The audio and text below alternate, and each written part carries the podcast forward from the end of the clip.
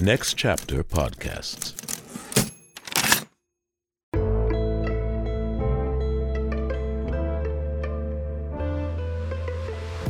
Hello, and welcome to another episode of How I Got Greenlit. I'm your co host, Ryan Gibson. Out this week is Alex Keledjian. He's out on assignment. I miss him. I miss him to death. My partner in crime, my co host.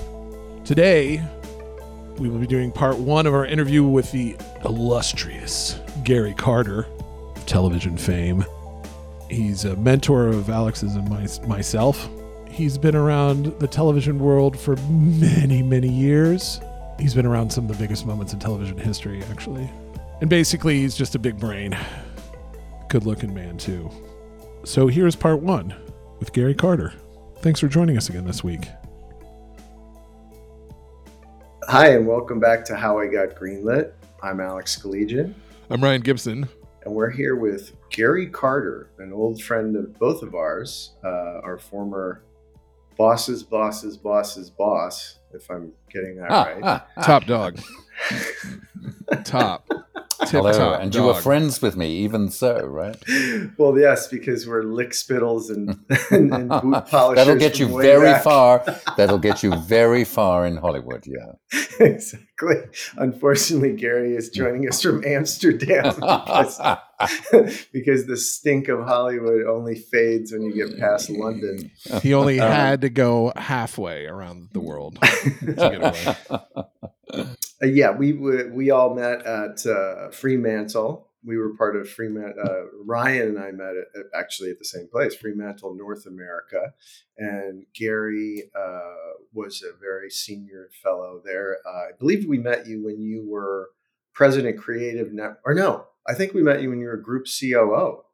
no, I think I think I think actually I was trying to reconstruct it. I think you met me accurately when I was president of Creative Networks, and I only became group COO later. I think because that was the time you were you were in development in Fremantle, North America, right? You were Bright yes, that's right. yeah. We we were yes we we were part of. Um, it was kind of a fascinating thing, you know, because Fremantle is a, an overseas company. You were bringing you all the company was bringing a um, a more a less American concept of like a uh, a lab approach, right? A collaborative approach where a bunch of producers were brought together, and rather than silo them and their individual deals, we were um, collectively employed. uh, collectively employed, but more importantly, there was a there was a structural um, uh, impetus to try to get us to work together or to present ideas to each other or collaborate right. as whenever possible. Yes, I was on a mission to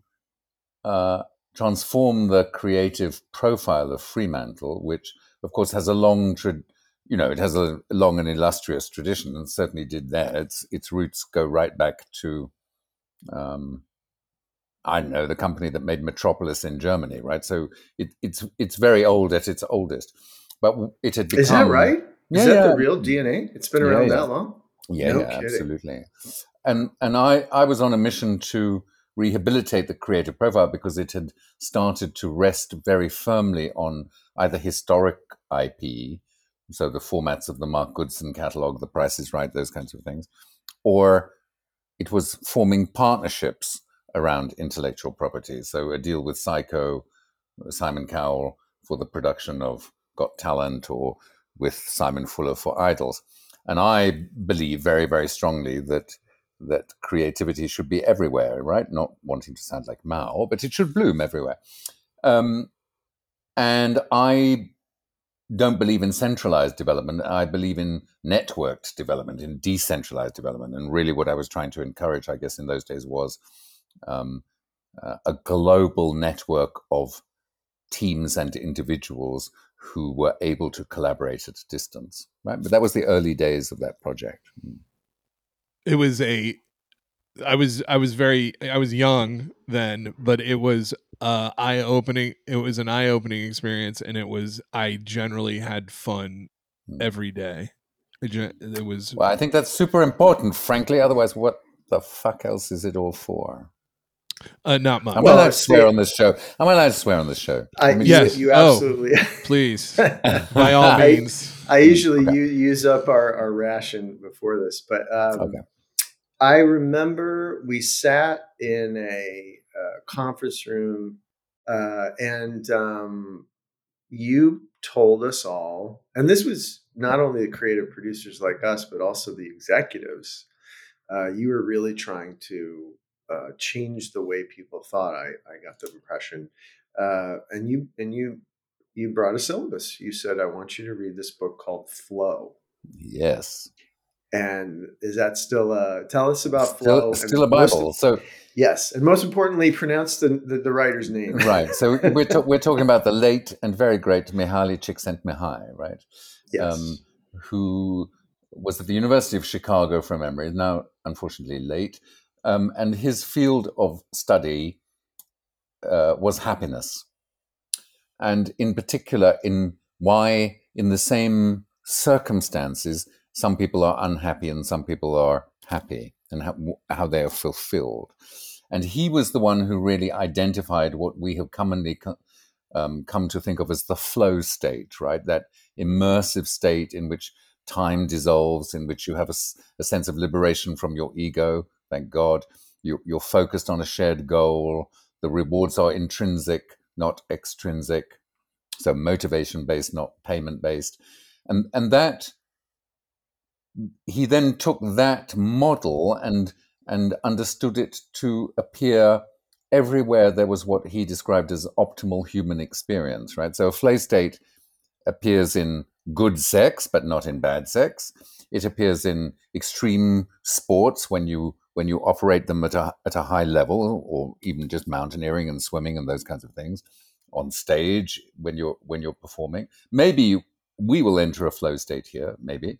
But what he crucially identified is that a flow state is central to creative output and that there is a there is a loop, if you like. The reason why people like us get addicted to creativity is a similar reason why some some exercise junkie gets addicted to certain kinds of exercises because the flow state is involved. Yeah, and and that the parameters of the flow state, I ar- I argue, and I still argue, and still try to achieve it, should be what the leader of creative teams is trying to create for the people they lead. So, my challenge as the leader of a team developing a show is to create a flow state for you to enter into in order to get optimal creative outputs. And to go further than that, if you follow Csikszentmihalyi, you should all seek flow states like playing music, Mystic Legion. You should all personally seek flow states because they make us happier. Right? So, indeed, so there, for me, there is this direct relationship between my creative output and my sense of well being. And that's why being trapped in what in Hollywood you would call development hell is so ultimately debilitating because it makes you unhappy at an existential level, right? It's it's also that it, you're so close yet so far. If I if I was in, in a service station and I was uh, writing a screenplay at night and I could dream big, that's fine. But when you're so close, we're one phone call away from meeting the head of CBS or this or that or the other, and then they just won't go. It's just like it's like this some stage of hell. Yeah, exactly. Exactly. And and and that specific point, Alex, is what Csikszentmihalyi identifies as the criticality of immediate feedback in a flow state. And the reason why you get so unhappy when head of CBS won't see you is because you are not getting the feedback you need on the project that you're doing at the time that you need it. So the other thing while I'm dispersing my great wisdom is that it's a responsibility of people leading creative teams to prioritize giving feedback on ideas. Yes, yes, and and I I I picked that up even then because the our side, and when I say our side, I mean the creative producers that were not employees. They they had what we call development deals, which is a very cool Hollywood thing. I guess it's a, a worldwide entertainment thing. It basically means you're you're we're going to rent your brain for a certain term for a certain amount of money And whenever you have an idea, you will bring it to us first. And if we like it, we will work on it with you and we will all try to make a show. And we'll try and pay you lots of money to make the ideas good. But we miss the point that if we made the experience of developing the ideas better, you would develop them without the extra financial incentivization. And you would have loyalty to us because it's such a an incubator of warmth and, and sunshine and light. Did were you always like that before you tried acting when you were a child? Like certain people are just old souls. Were you always like that? Yes, I think so because I I'm endlessly curious, and that's part of the profile, of course, of- Yes. of, creative Of- and people. any, any artist, yeah. Yeah, and I and I believe that we spend a lot of time floundering around. So I can give you one of my big bugbears, right? When I when people say to me, "What we need to do is to improve creativity in the organization," my first question is always, "What is creativity?" Because actually.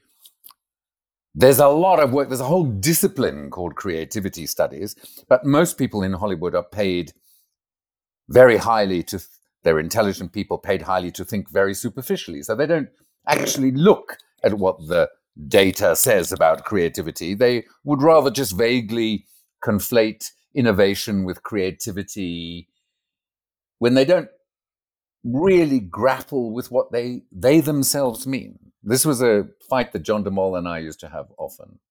John de Mol is uh, so John de Mol is the founder of one of the two founders of the mighty Endemol, and as it were, the man behind Big Brother, and a very significant person in my career, and the dominant uh, media mogul of the Netherlands and and in part of Europe. So I'm sure he'll crop up in the conversation. probably one of the heads on the reality Mount Rushmore. I would argue. Absolutely, absolutely, absolutely. And his his yeah, we used to have that argument all the time. He used to say things to me like, "Where is the next Big Brother?" And I used to say, "Well, if we knew where the first Big Brother came from, we'd be able to go and get you another one." right? But because nobody stops to ask in to analyze in what circumstances Big Brother aro- arose, it's futile to say go and come back with another Big Brother. So do you want the do you want the I, I think line? it's time. I think it's time, Ryan. Do you think it's time? Yeah.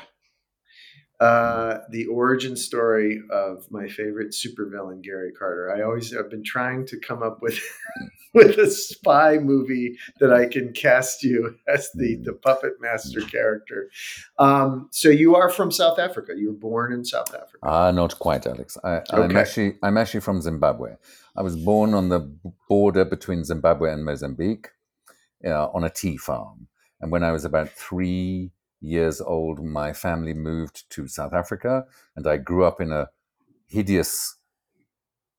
Um, I can say this in a hideous little city, self-styled at the time the Detroit of South Africa, as that sh- as if that should be a recommendation, dominated by the motor car industry.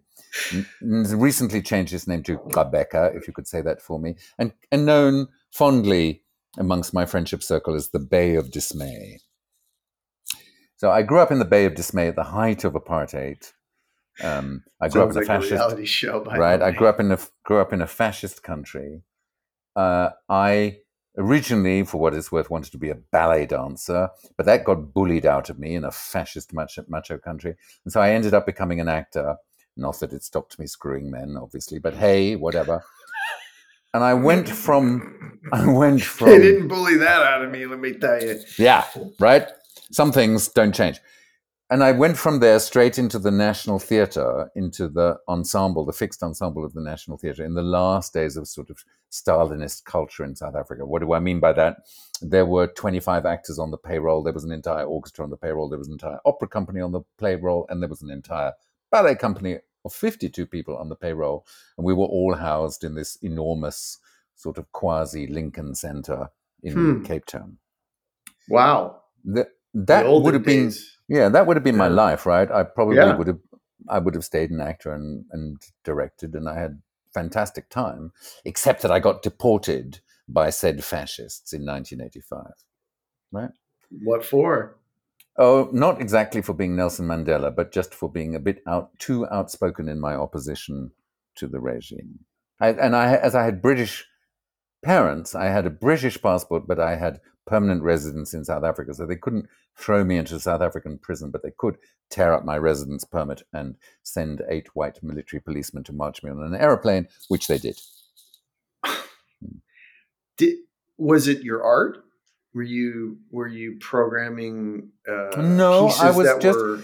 no. I think uh, it's hard to know, right? Because uh, it was very irrational, and so I'm not sure that I would believe it was. I think because I was a relatively well-known public face, and I wouldn't shut up. Right. So I think it was that an simple. interview, and you'd, you'd criticize the wrong Mm. people in Mm. public. Yeah, Okay. exactly. So then I arrived in London, and here's the here's like the origin story. So I'm sitting sitting. I rent a room in some in some place in the far east end, and the next door neighbor phones me from her office one day when I'm sitting there doing nothing, thinking, "What the fuck am I going to do now?" And she said, um, "You can type, can't you?" And I said, "Yes, I can type." These were in the days of actual typewriters. One of the few good things my mother did for me uh, was give me a typewriter at the age of six and say, "Figure it out for yourself." So she she she always maintained that if you could type, although she imagined it would be on typewriters, you would never have an issue. Right? She thought it was a core skill. So, and she wasn't wrong. So I said, "Yes, I can type," and they said, "Well, and you've got a nice voice, right?" Yes, I've got a nice voice, haven't I? She said, "Our receptionist has just walked out. We need." somebody for two weeks to answer the phone and do a bit of light typing and and run the reception area. We'll pay you cash in hand. Come. So I made my way there. I, I didn't even ask her what they did, right? I, I mean, I didn't know her very well. She was like the next door neighbor. I'd met her socially a couple of times. And it turned out to be an agency run by the brother of an extremely famous British comic called Tony Hancock, who had made the transition from music hall to radio and ultimately to television, and had a famous television show in Britain called Hancock's Half Hour in the 50s and 60s, which famously emptied the pubs on a Friday night, right? They were just empty because everybody was watching Hancock. And Roger was a legendary agent who represented the top 10%, let's say, of comedy writing, producing, and directing. And so we're talking about all the Pythons, all the Goons, Peter Cook, Dudley Moore. I mean, I could just go on and on, and some obviously more English, more celebrities more famous in Britain. And I went to work there for two weeks, and I stayed for ten years, and I became an agent. And I started. He Roger was pioneering the format industry. I worked very closely with him, and because I was so artsy, I wanted to represent theatre writers, and nobody makes money out of theatre writers. He said, Well, you can do that, but in order to compensate financially as far as the agency is concerned, you need to get some extremely commercial clients. And I couldn't work out what that would look like until I thought, oh, maybe I could represent a company that was doing lots of business. And if I could represent the company, I would be bringing in a fair revenue stream. So I started representing a game show company called Action Time, which was then trying to import game American game shows into Britain. And the first deal I did was, in fact, the importation of catchphrase to Britain. And, and so that was 10 years of my of my life. And, and there was no progress right? I mean i did it. I got better at it. It broadened my network in the non-scripted television community which later became super useful obviously. But it didn't deliver me any returns financially certainly but it it it did give me knowledge and experience. And roger and his partner brian codd were key mentors to me. Like you know and he they used to walk into my office. I can still recite the aphorisms. They'd say things like remember credit is free. Be generous. Then they'd walk out. They'd come back in and they'd say uh, copyright is power remember. And then walk out. So all of these things that later became demonstrably true to me right? So the giving of generous credit is both free and earns you enormous rewards right? As you know when you say gary carter appears on how i got greenlit right? You give me the credit and you get more more goodwill and it's free so do it. But that's not how the industry thinks. And and he used to say they used to say things like always do exactly what you say you're going to do. Mhm. and you're only as valuable you're only as valuable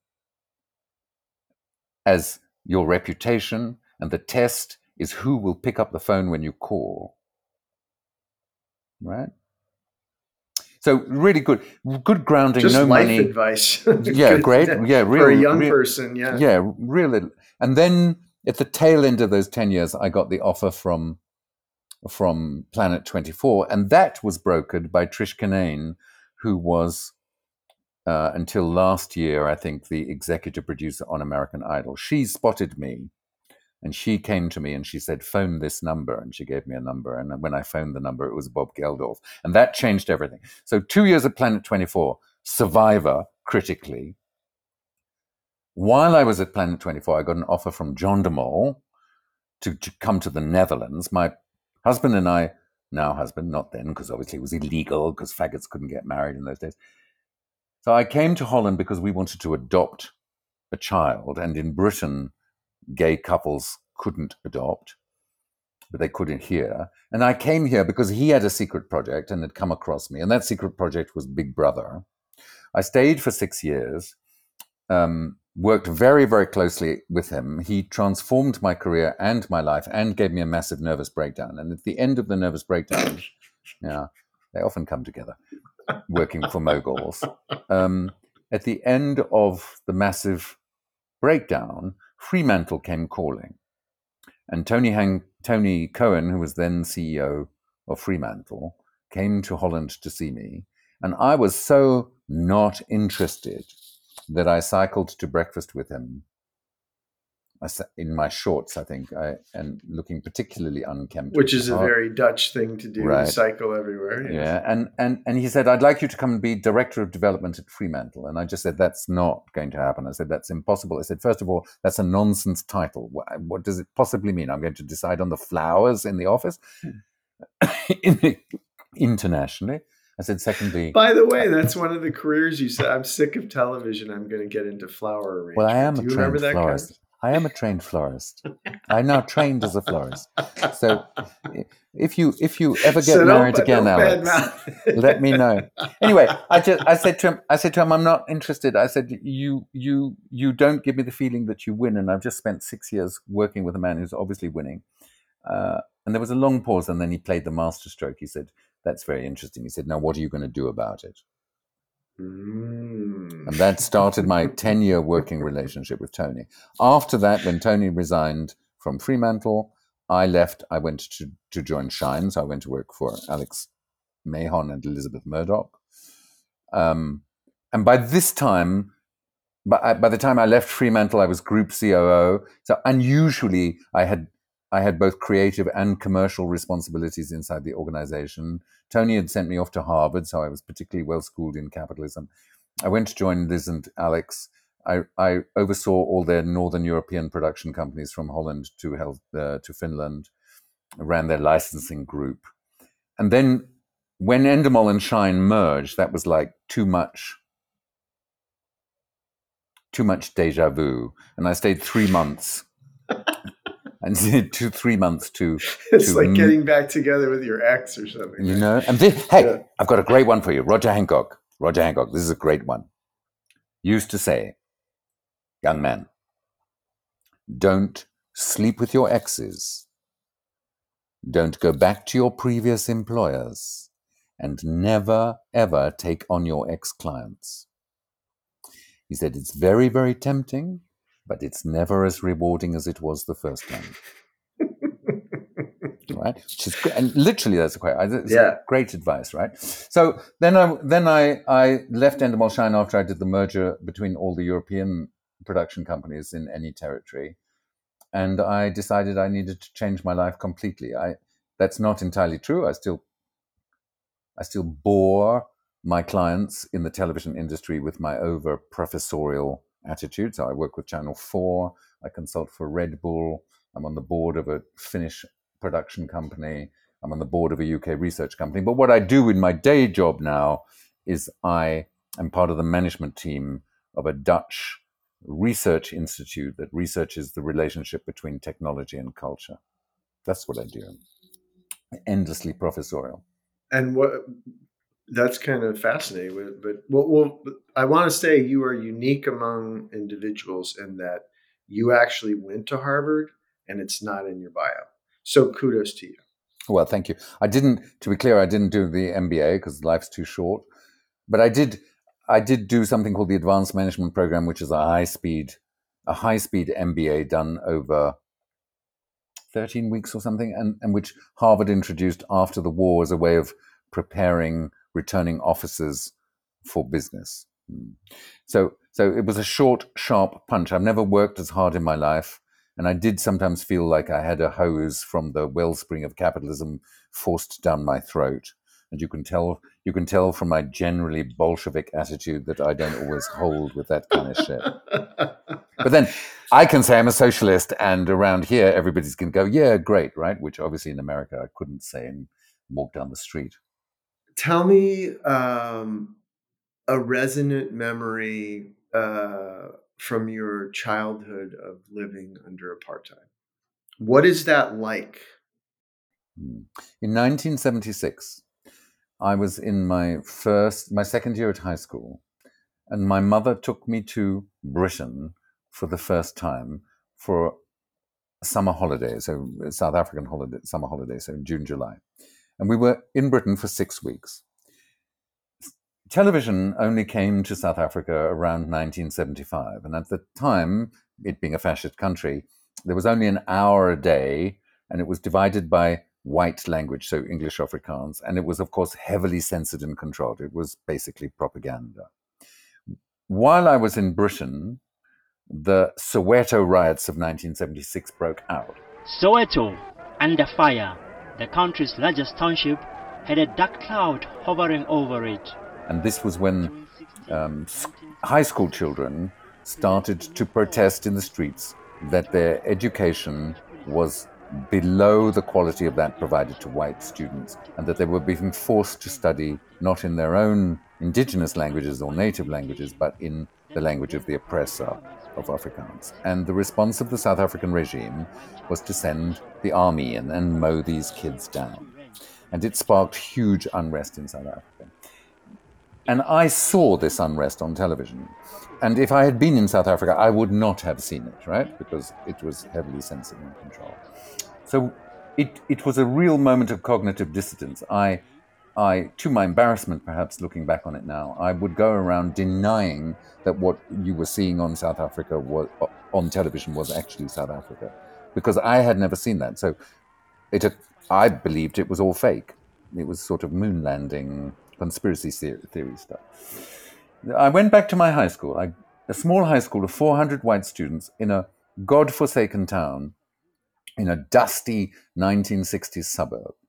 And just after I got back, the term started, and we had to do these presentations in front of the class about what we had done in our summer holidays. Now, I was with my class teacher, whose name gloriously was De Wet Woolifear. De Wet is um, Afrikaans or Dutch, it means the law. Okay, that was his first name, the law. So I was at the front of the class and I was talking about my trip to Britain. And obviously, because it had concerned me, I started to talk about what I had seen.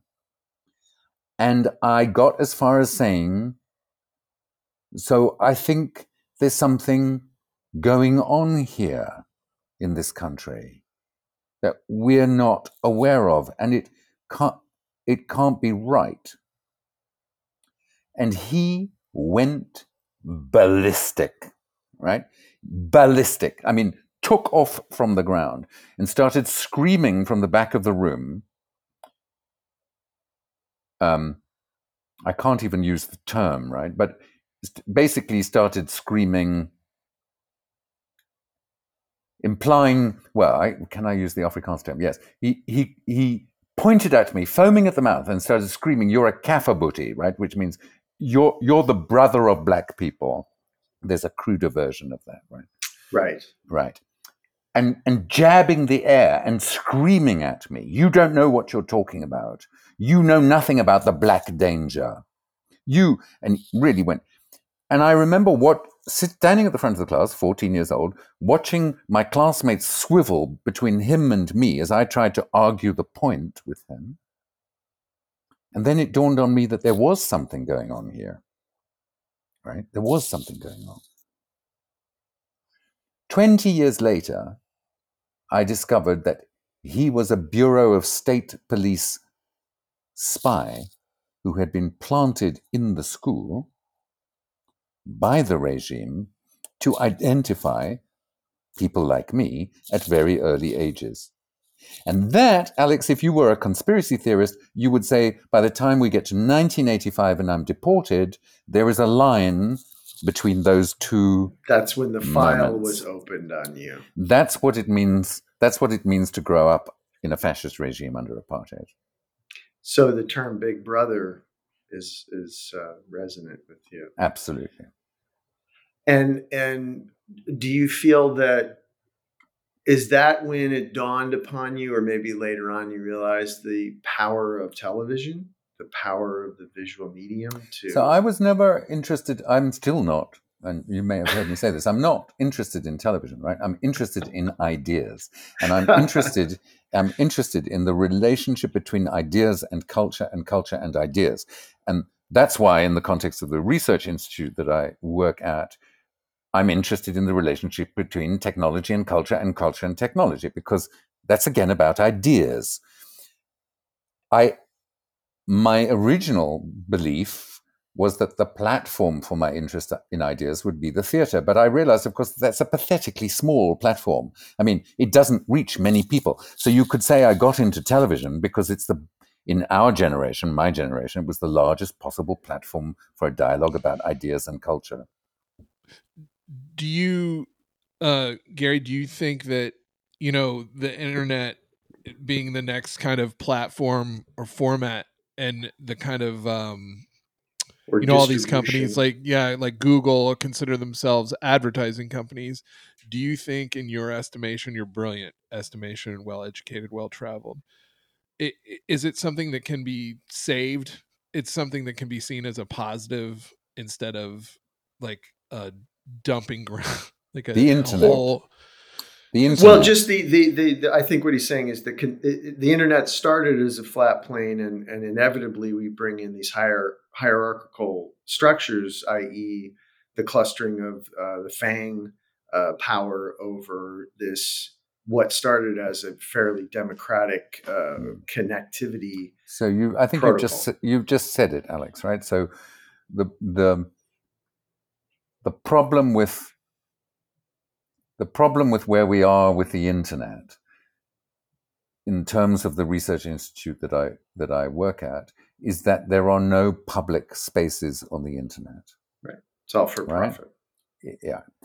And we argue, and I personally believe, that there should be civil spaces on the internet that are not, that do not require the transactions that are common in surveillance capitalism. So, in other words, we have a huge campaign in the Netherlands to stop the education system foisting Microsoft and Google on students from the age as soon as they join they start at school because the data google is going to collect from a five year old if we're starting at five years old and run through their entire life is a far greater harvesting uh, of of that value at an age when those kids can't make that decision understanding the implications so yes you're exactly right the problem with the internet is the lack of democratic spaces.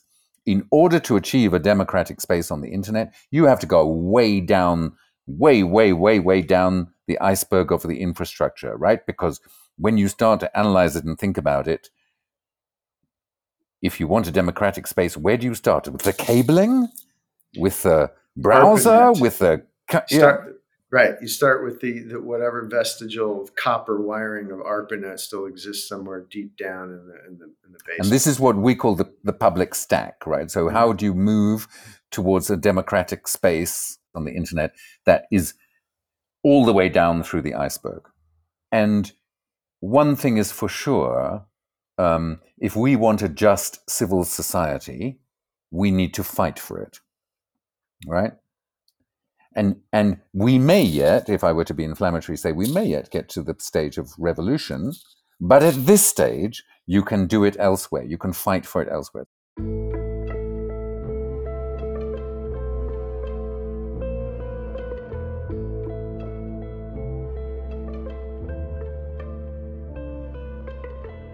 I was just gonna say it's crazy how people, you know, when I was a kid, people talked about the dangers of television and the dangers that of allowing children to watch television and all like how uh, how it's gonna rot your brain. And now people let their kids have a phone at five, and my I, mine does not. Um, and there's so much more um, danger out there that is almost I mean, everyone knows, like, yeah, there's pornography and all that, but there's so much more danger out there than you can one can ever imagine from the three channels that we had plus Yeah, PBS. it's up. it's extraordinary, isn't it? And um, no one talks about it, hmm, and it's the future of entertainment. It is uh, like Well, Ryan, all- you know, I, on that subject, on that subject, yeah, it's uh, it's one of the futures of It's one of the futures. I we was would just getting ready to say that. We would say. Um, I think that I, when I first started to understand some of the implications of the internet in the mid '90s, I was convinced that the great turning point in mass entertainment had been reached, and that and I dedicated several years to trying to encourage people or to create the circumstances in which people would develop the game that would unite all what we would today call platforms, right? Um, I even got funding from the European Union to start working on it, but it never went anywhere. I so my idea was that there should be an entertainment show, a game that you could experience on all media forms. So that at that time that was like the internet, the radio, the television, the movies, and print, and that game would in, harness all of those platforms. Let's call them for a moment, or distribution media. And no one of them would be dominant. So that however you chose to engage with this game, the experience would be as rich as if you engaged with another form of it. And I'm frankly, I mean, genuinely, really, really disappointed with what has become of the entertainment possibilities of the network of networks. I just think it's crap, basically, in a creative sense, right? So in a in a in terms of what the three of us have done historically, it's so thin in conception and so fundamentally unimaginative and uh, yes i'm sure it makes a lot of people a lot of money and i know a lot of people engage with it so i know it gets more viewers and blah blah blah blah blah but in terms of looking for supermodels it hasn't delivered right it feels like there could be so much more exactly there. Like there, there's so much creative space. The the Mm. the vis the vitriol and the hate and all that stuff. When it could be something that is just a, an amazing experience, like you Yeah. said. And it's like we're we're we're not we're not running it to its full potential at No. all. Like not even using ten percent of its creative potential. technology presents itself and technologists present technology as if it's both natural and neutral. And it's neither of those things, right? And so the the the assumptions behind the technology should always be critically questioned, right? Because well, you, should just be in the habit of asking why, and and you should be in the habit of asking why when confronted with fascism, with any regime. In fact, you should just continue to ask why, because the assumptions the assumptions are what you need to get at, not the deployment of of of anything in particular. So yes, I can fall in love with a mobile phone, but the question is, why should I have one? What's on it? Why is it on it?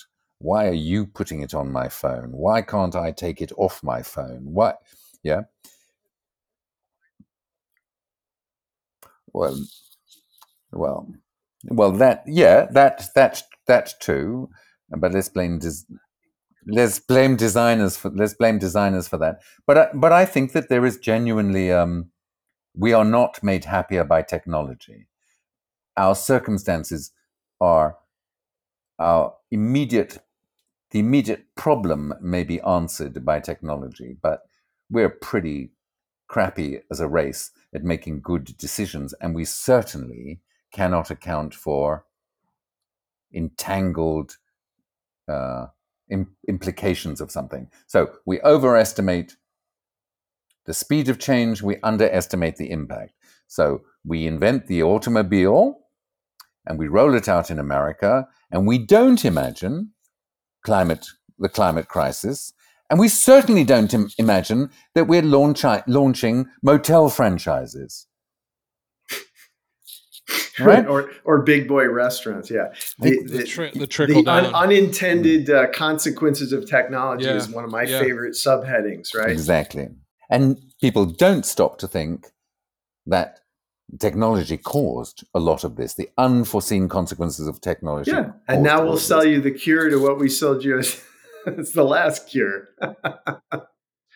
you have been either directly worked for or in the room with some of the most influential, creative, smart people in in the creative arts, let's say. have had a great effect on our society. And I and I don't want to. I mean, you can probably because you were with him a while, but I, I think of a John de Mol. Um, when you said the nervous breakdown part, what I I'm always fascinated with, um, how do people that are so transmorphative to our society, like a Steve, I would argue he's like a Steve Jobs of television Mhm, guy. mhm, mhm. um as a person i don't want to know about technology i don't know about his training just as a, a one-on-one it's you and him in the room and you're you're learning from him. Is is he iconoclastic? Is he normal? Is he bombastic?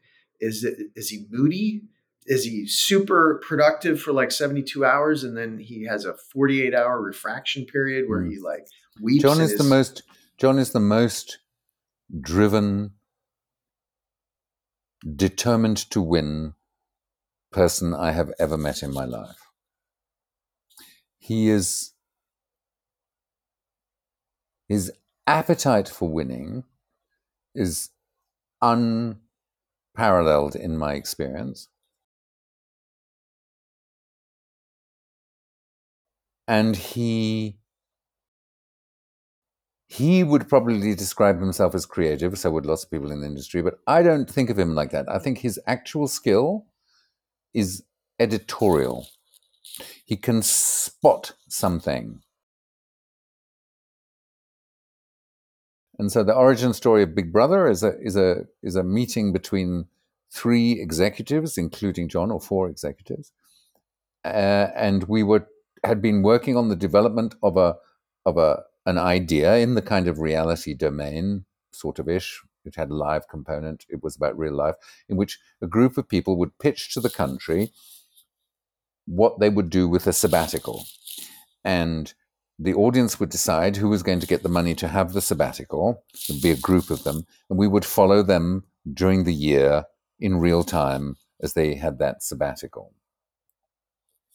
And right at the end of the evening, somebody started talking about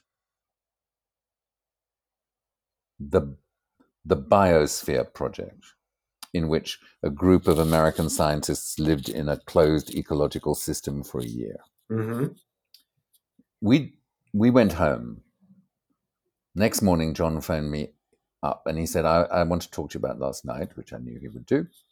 He doesn't sleep much, so it was an early phone call to answer one of your other questions. So I've had meetings with John de Mol at three o'clock in the morning, or just whenever he feels you should come to his house for a meeting.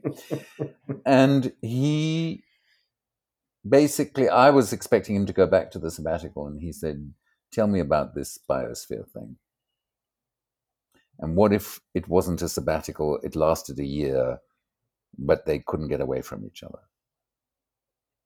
That's where that's where it starts. That was right? the, the and, and and that ability to just go ting, what that it's this it's not this it's this it's here and then to put enormous chips on the table three years of of funding teams of people working on it he's he's a man of conviction at that time he didn't mind mistakes because he believed that mistakes were a sign of trying he just wanted it to go really fast and he was going to torch anybody who got in his way. But you could have disagreements with him. So I'm not sure that that's the case now uh, because he has never spoken to me since I left. Very John. Um, How dare but you? but yeah, basically. Um, but he did. In those days, we used to have quite rip roaring arguments, um, and you could do that as long as you really knew your stuff and you were prepared to stand your ground. And he he said to me one day, he said, "You know the reason I like you?" I said, "No. Why do you like me?" He said, "Because you're the most macho gay man I've ever met." So you can imagine what the fights were like, right? and the epithets that were thrown. Mm.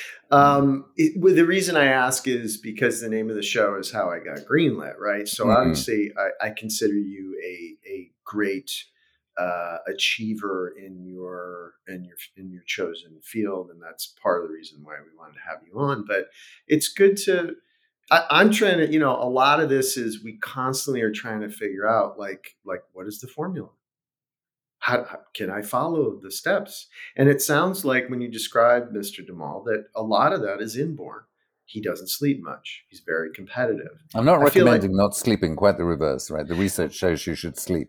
For yeah, for cognitions. But but what I mean to say is is like that he didn't he didn't train himself like Bruce Wayne into Batman. Like some of that, some of those ticks or or little quirks are, are it seemed like he came out that way. He did. You know. He did. Look, uh, let me just move move slightly. Your your excellent show, and this is a particularly good episode, is called "How I Got Greenlit," and and that premise, as I understand it, has to do with uh, the the moment you sold a show and you realized that, as it were, it, it or what you define. your career. We're asking you to define, Okay. and that's and I Well- want to get to that because we never actually said Right. this was So- the moment Gary became Gary. you know? So the moment, to be precise, is connected to Big Brother.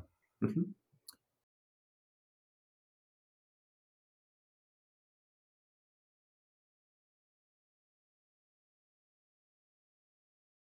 John de Mol called me into the office and said, I need you to go to America, to Hollywood, and I need you to come back in two weeks, having solved sold Big Brother to an American network. and that's it. There's no That was it. plan. That's So a I said- one-liner. Get it the- done. yeah. So I said, I said to him, um, "Why me?" And he said, "You want the honest answer to that question?" I said, "Yes." He said, "Because you're the only person in this whole building who's ever been to Los Angeles." He said, "So I assume because I'd lived there for a year doing Survivor." He said, "I'm assume you know where to start." Right. The actual moment was at the at NATPE. Must have been 2000. Which is a big reality conference. Yeah. And I was walk it was in New Orleans and I was walking down the down the aisles and and and there was a, a sort of feeding frenzy brewing up around Big Brother, right? Whipped up by my great friend and mentor Jeannie Newman, the attorney, and Mark Itkin, the now retired agent, then at William Morris Another big personality. And and I was walking down the aisle, one of the aisles, and Stephen Chao, who at the time had gone from Fox Network to USA Networks and is now in, in an entirely in an online business. Stephen Chao walked towards me and went down on his knees in the aisle and said, "What do I have to do to get Big Brother?" Wow. Stephen Chao was a was a hitter then. You're basically saying that like a president of Hollywood was saying to you, "How can I get your show?" You didn't have on to sell his knees, on his knees. in knees, public. in public at an industry convention. And to my great credit, obviously, I answered, Stephen, you can't afford it. Which is why we then went on to sell it to CBS, right? But but that that really was the moment when- when I saw because I'd known Stephen and and when I saw him on his knees in front of me, and obviously it was a kind of joke, both but the exchange, but I just thought, oh fuck, something's happened here, right? You you are identified with this show. You really believe in this show. They know that you are it. They know you're the gateway. Something's yeah, changed. you're the guy. You came. You, Yeah. Yes, I, I can feel that moment. People Mm. must have looked at you differently after Mm. that. Absolutely. there you go, gentlemen.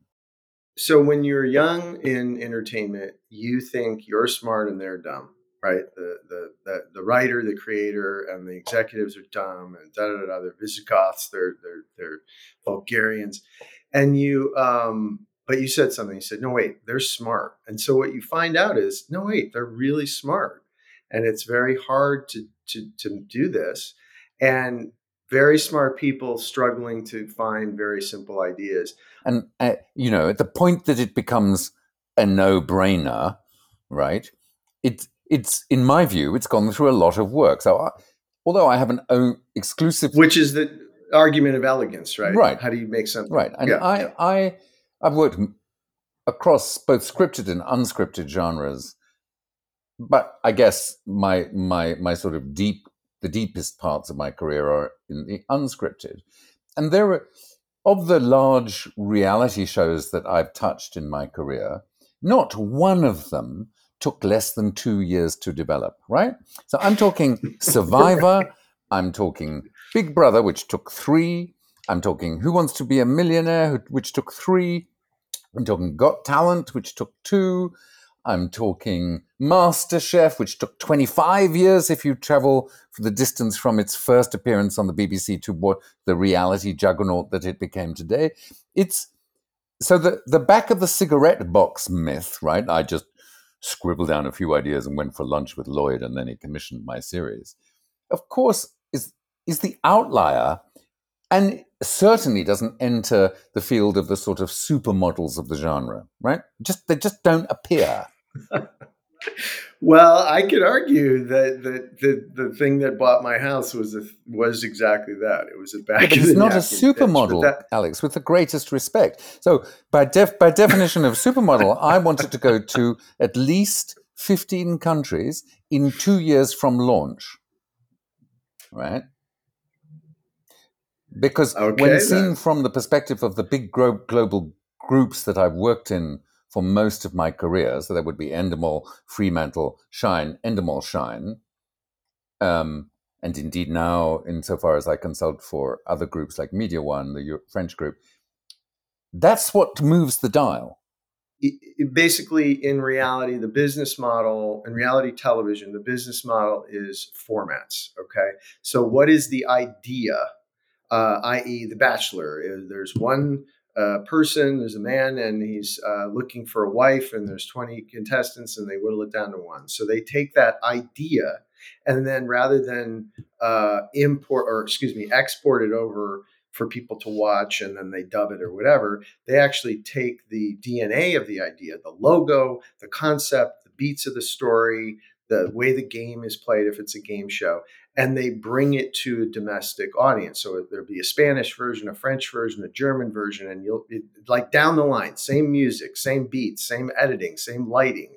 It's almost like a franchising of a McDonald's. In a So- way. America's Got Talent. yes Asia's and Got talent, no, gentlemen. Australia's yes. got and- Okay, all Yes right, no. good. Tell me, no- tell me. So I. I just want to I just want to tighten without wanting to sound professorial. I want to tighten a few definitions here. So Yeah. We're talking about the format licensing business, the format licensing industry, right? And and we're talk what when you say we take the idea, no, not quite. What we take is the format itself. We take the recipe that makes the cake called Who Wants to Be a Millionaire Mhm. okay and we license either to ourselves, to the production companies. So these are this is how these groups work. We license either to production companies in our own group, or in territories where we don't have a presence, we license it to other approved production companies, often ones we're later going to buy. And we, yeah, because it's a way of well, I'm the- sorry, our perspective is not on the, Is- the global dominance uh, board of risk. So- we don't buy companies over here. so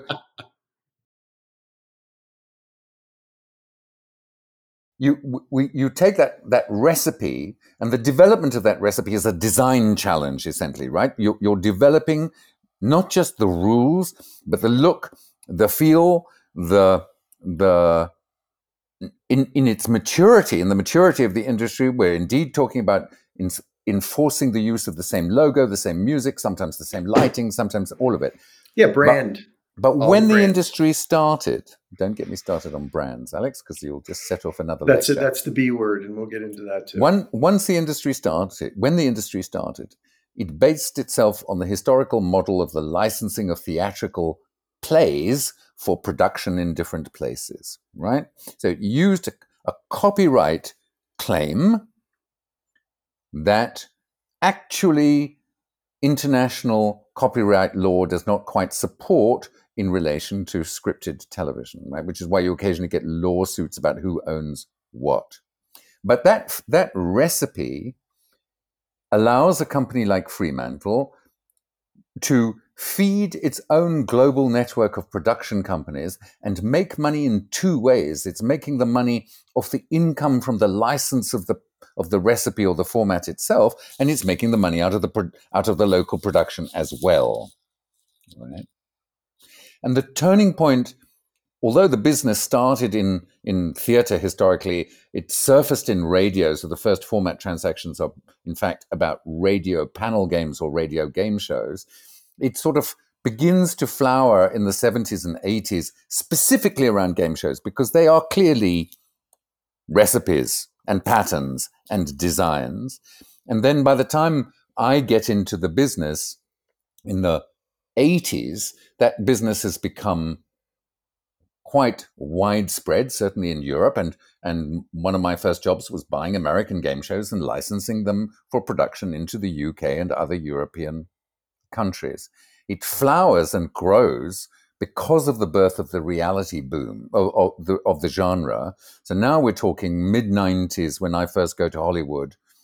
Um, in and then its greatest period historically probably ends at 2008 when The Voice appears because the dominant, what I call the supermodels of the format industry in reality terms, emerged specifically in that period, starting with Survivor, Who Wants to Be a Millionaire, Idol, Got Talent, um, MasterChef, and a few others, culminating or ending with The Voice, which comes from John de Mol.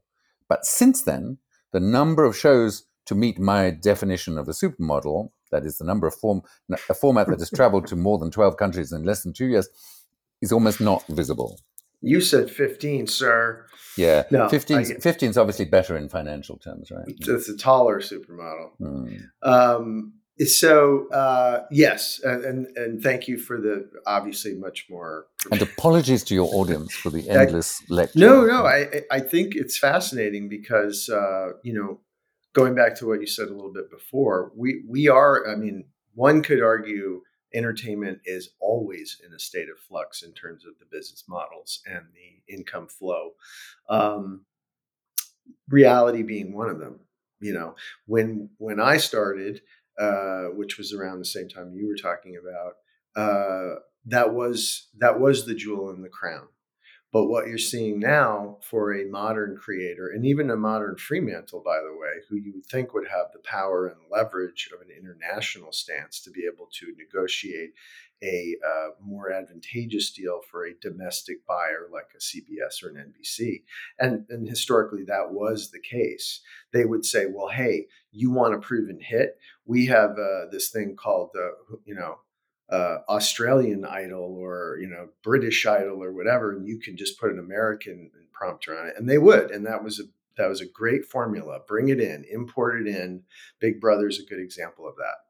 So then now, if you pitch a show today to a streamer or an affiliated uh, NBC, Peacock stream, whatever, whatever, uh, they don't want you to have any of that sweet, sweet format money. They want to No. say, "Here's right? I, I I know that, and I and who can blame them, right? Because they, they 'Cause they recognize figured how out much money we made. Yeah, That's right. right. They see, they figure out where the loopholes are. Yeah, but there's a crazy thing I think that people forget, and don't, well, pr- probably because they weren't alive. But there was a whole group of shows in the '90s that were, and the early 2000s that were reality-based shows.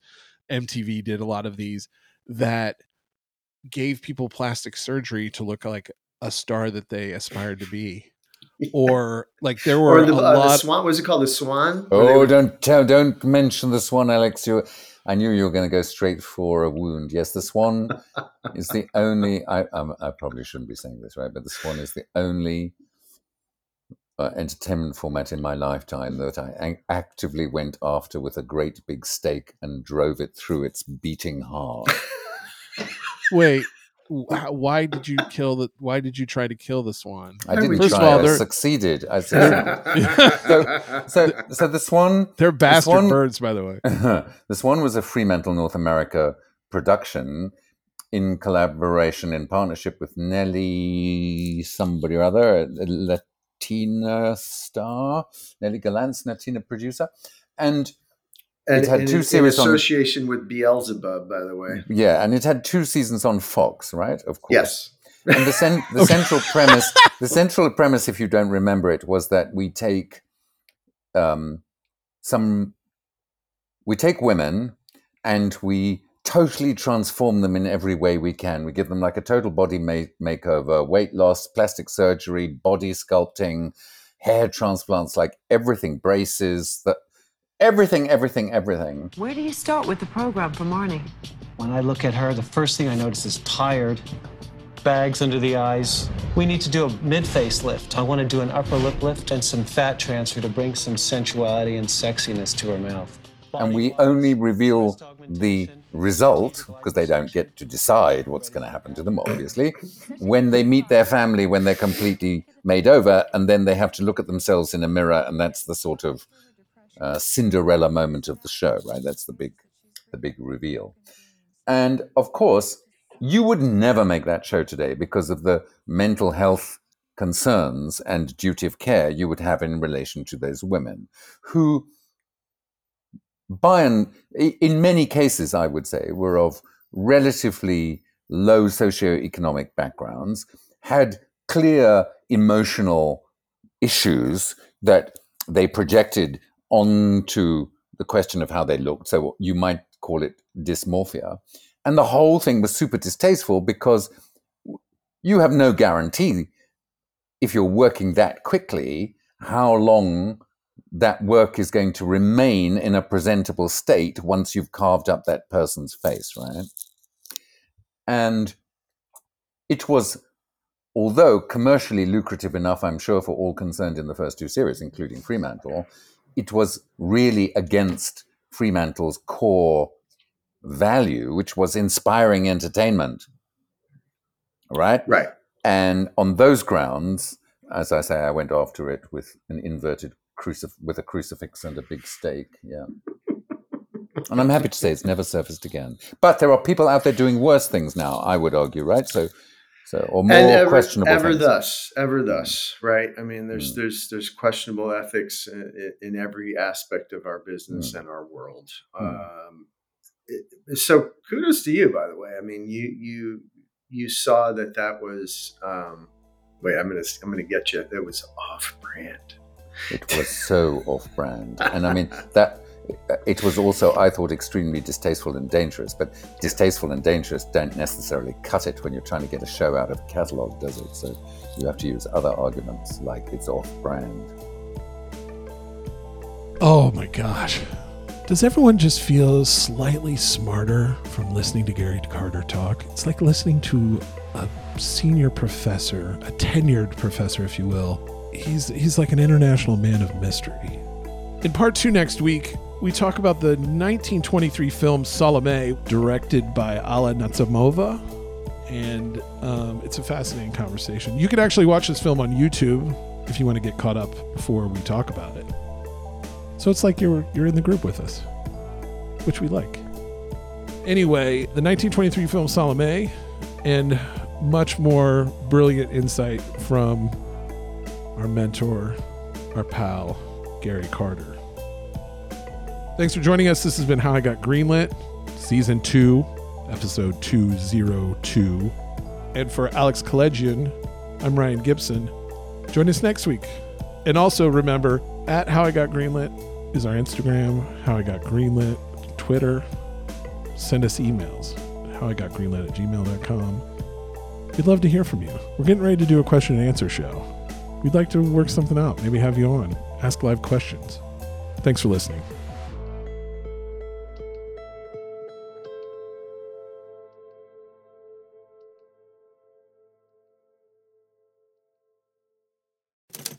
Next Chapter Podcasts.